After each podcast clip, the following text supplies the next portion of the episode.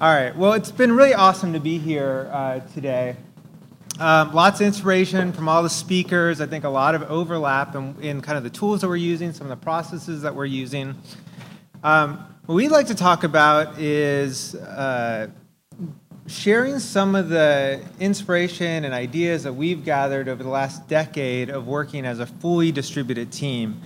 And specifically in the ways that you could uh, connect the different knowledge silos and address overcoming conflict so that you could have a healthy organizational culture. So, this is CivicActions well, it's a representation of CivicActions. Um, we are a company that works to build a more transparent, more open, more participatory government. And we have 25 team members. Been around for 11 years, started as three. We've been growing through that process, and we're currently in four different time zones. Uh, most are US based. We have a couple people in Canada, a couple people in Europe. And uh, we're a services company. So what that means is we work, we are on teams within the company, and then we serve our clients on different teams. So we work with a lot of different clients. Now, the natural part of any organization is that conflict naturally arises. And that's to be expected. There is healthy conflict and there is unhealthy conflict. An example of healthy conflict might look like uh, sales has sold a bunch of work or is projecting to sell a bunch of work, and the delivery team thinks that the forecast is too rosy and then might push back and challenge some of those assumptions. And that there's some conflict there, but that's healthy, and you work to close that delta, right? And unhealthy conflict looks like when there's like a lack of trust and maybe a team member doesn't feel appreciated by their manager and they're starting to feel closed down or maybe they're starting to gossip and you know really has a negative impact on the organization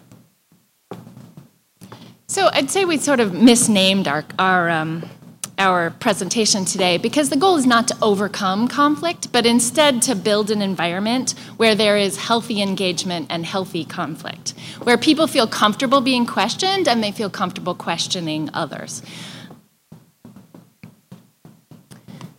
So, we were at a place a couple of years ago where everything was fine, but it wasn't great. Um, and we had multiple teams, like Aaron said, who were participating in daily check ins, like has been mentioned as something to do earlier today.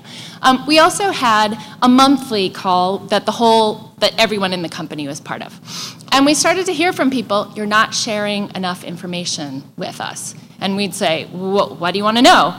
And they couldn't exactly articulate what they wanted to know, but they just we just kept hearing the same complaint. You're not sharing enough information with us about what's going on in the in the company.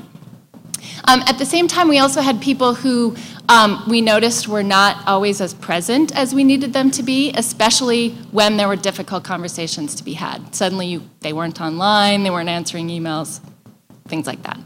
Um, so we sort of got together and said, what is going on? And the hypothesis that we came up with is that um, is that people were seeking greater connection. There wasn't specific information that they wanted, but that they were expressing a need for more connection. So we decided to try a few things. And one of the first things we did is we increased the frequency of our team wide meeting to weekly as opposed to monthly. Um, it has sort of evolved over the, the couple of years that we've been doing this, but the current iteration is that it starts with a 30 second highlight from all the different teams that are part of the company. And we keep that 30 seconds. We want your highlights, we don't want you to go into great detail. It's followed then by um, a general question to everyone hey, is there anything big that's on your mind? Is there something that you're really excited about, something that you're really worried about, something that you're wondering? Um, then, after that, we dive into a bigger topic for 10 to 15 minutes. Um, the way that we come up with those bigger topics is on a quarterly basis. The team gets together again in that 30 minute time block, um, brainstorms a bunch of this is, these are the things I want to have a conversation on votes on it, and then we line up someone to facilitate that conversation and sort of pick them off week by week. Um, and what's this done, what this has done for us is first of all, we have a weekly connection point. Second of all, we get a weekly pulse from everybody. What's going on? What are they worried about? What are people thinking about? Um, and then quarterly, we have a we get a quarterly pulse and like what are the bigger bigger topics that people are thinking about, skills that they want to be um, working on, things like that. From these quarterly lists of things, we've started communities of practice. Um, so we identify a champion or champions, people who are really interested in something, and then we build a group around it, and then their job is to sort of move that forward in the company and disperse that information company wide. Um, the current communities of practice that we have going on right now are um, we have a agile development processes practice, software craftsmanship practice, and a design thinking.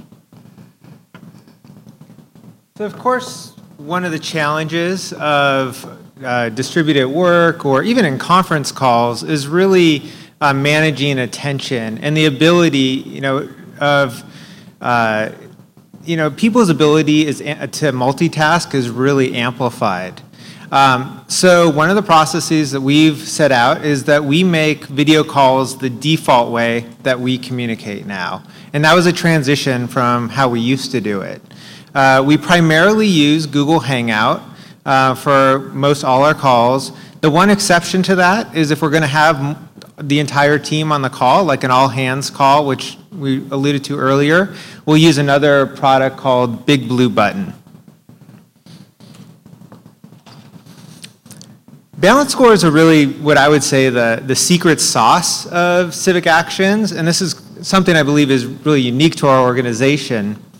So every call that we have, in the first 10 or 15 seconds, we go around and ask everyone, what is your balance on a scale 1 to 10?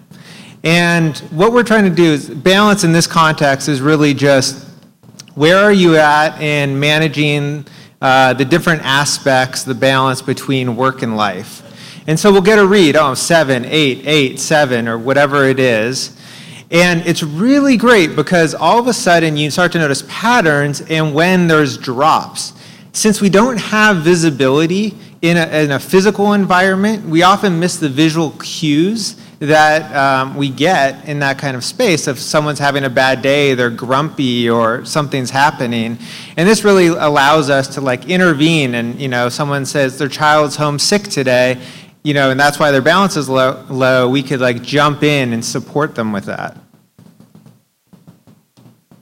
another great program that we have is called the gold star program and this is just a way for other people on the team to call out greatness um, of team members. So the way that it works, if someone goes above and beyond their normal day, you could say, you know, you send an email blast to everyone, and it's really when they learn about it as well. I want to uh, assign a gold star to so and so for doing this amazing work. And then it's a chance for us to celebrate the wins, kind of have insight into the other parts of the organization that we might not. And then as a company, what we do is we do a small reward for that. We'll give the recipient a $25 gift certificate, a little token from Amazon, or they could choose to donate that to a charity of their choice. We also apply the build, measure, learn uh, methodology to meetings. It's really important for us, especially as we work remotely, to keep our meetings relevant. And part of that process is on a regular cycle, at the end of each month, we will do a retrospective on how did the meetings go this month. And then we'll, you know, what worked, what didn't work, what do we want to try, you know, create some hypothesis, and then we'll incorporate those learnings into the next amount, of, into the next months of meetings. You know, maybe people could choose out, or maybe we want to try a new agenda or something like that. So it really keeps meetings fresh.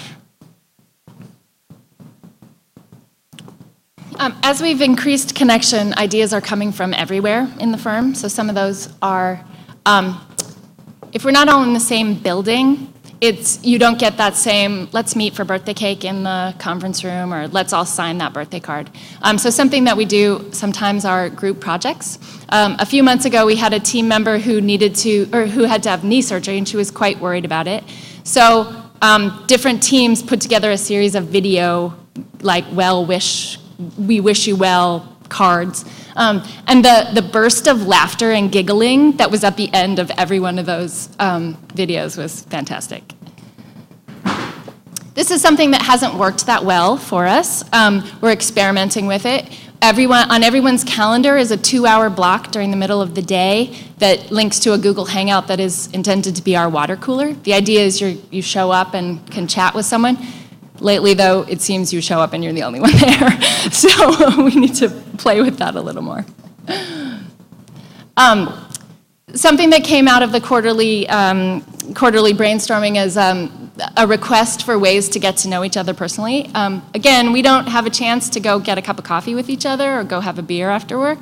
So you don't learn those little extra things about each other. So, um, so what we do is periodically anyone can send a personal question to the team-wide email list. The, these are photos that came from send me a picture of the non-humans that share your home. Um, other questions that have gone to it have been, um, you know, where was your mother born, or tell me the history of your name. So um, we have we sometimes play games, do like 30 day challenges with the team to keep accountability outside of the office. Like I want to work out for 30 days, or I want to do 30 days of yoga, and we'll do it on a shared Google Calendar. Um, this has been talked a lot about here, um, group chat. This is actually really working for us. We all meet on IRC, the entire team is there. It really gives a sense of teaminess and team presence. Um, we're all in the same room, and it gives also a way to like ask kind of quick questions that maybe you don't need an email thread for, you know, just like I need to get someone's attention, or you're late to this conference call, or, you know, check out this funny picture, or anything like that. And then lastly, one of the things that we begin to incorporate is more mindfulness. So we've done some group meditation, about 10 or 15 minutes, hosted on Google Hangout. Uh, and it's totally voluntary, but just a place to like people to come, gather their thoughts, pay attention to their breath, really take a step back from their day-to-day work, and really kind of share in that you know open, more open space. And um, yeah, it's been really awesome.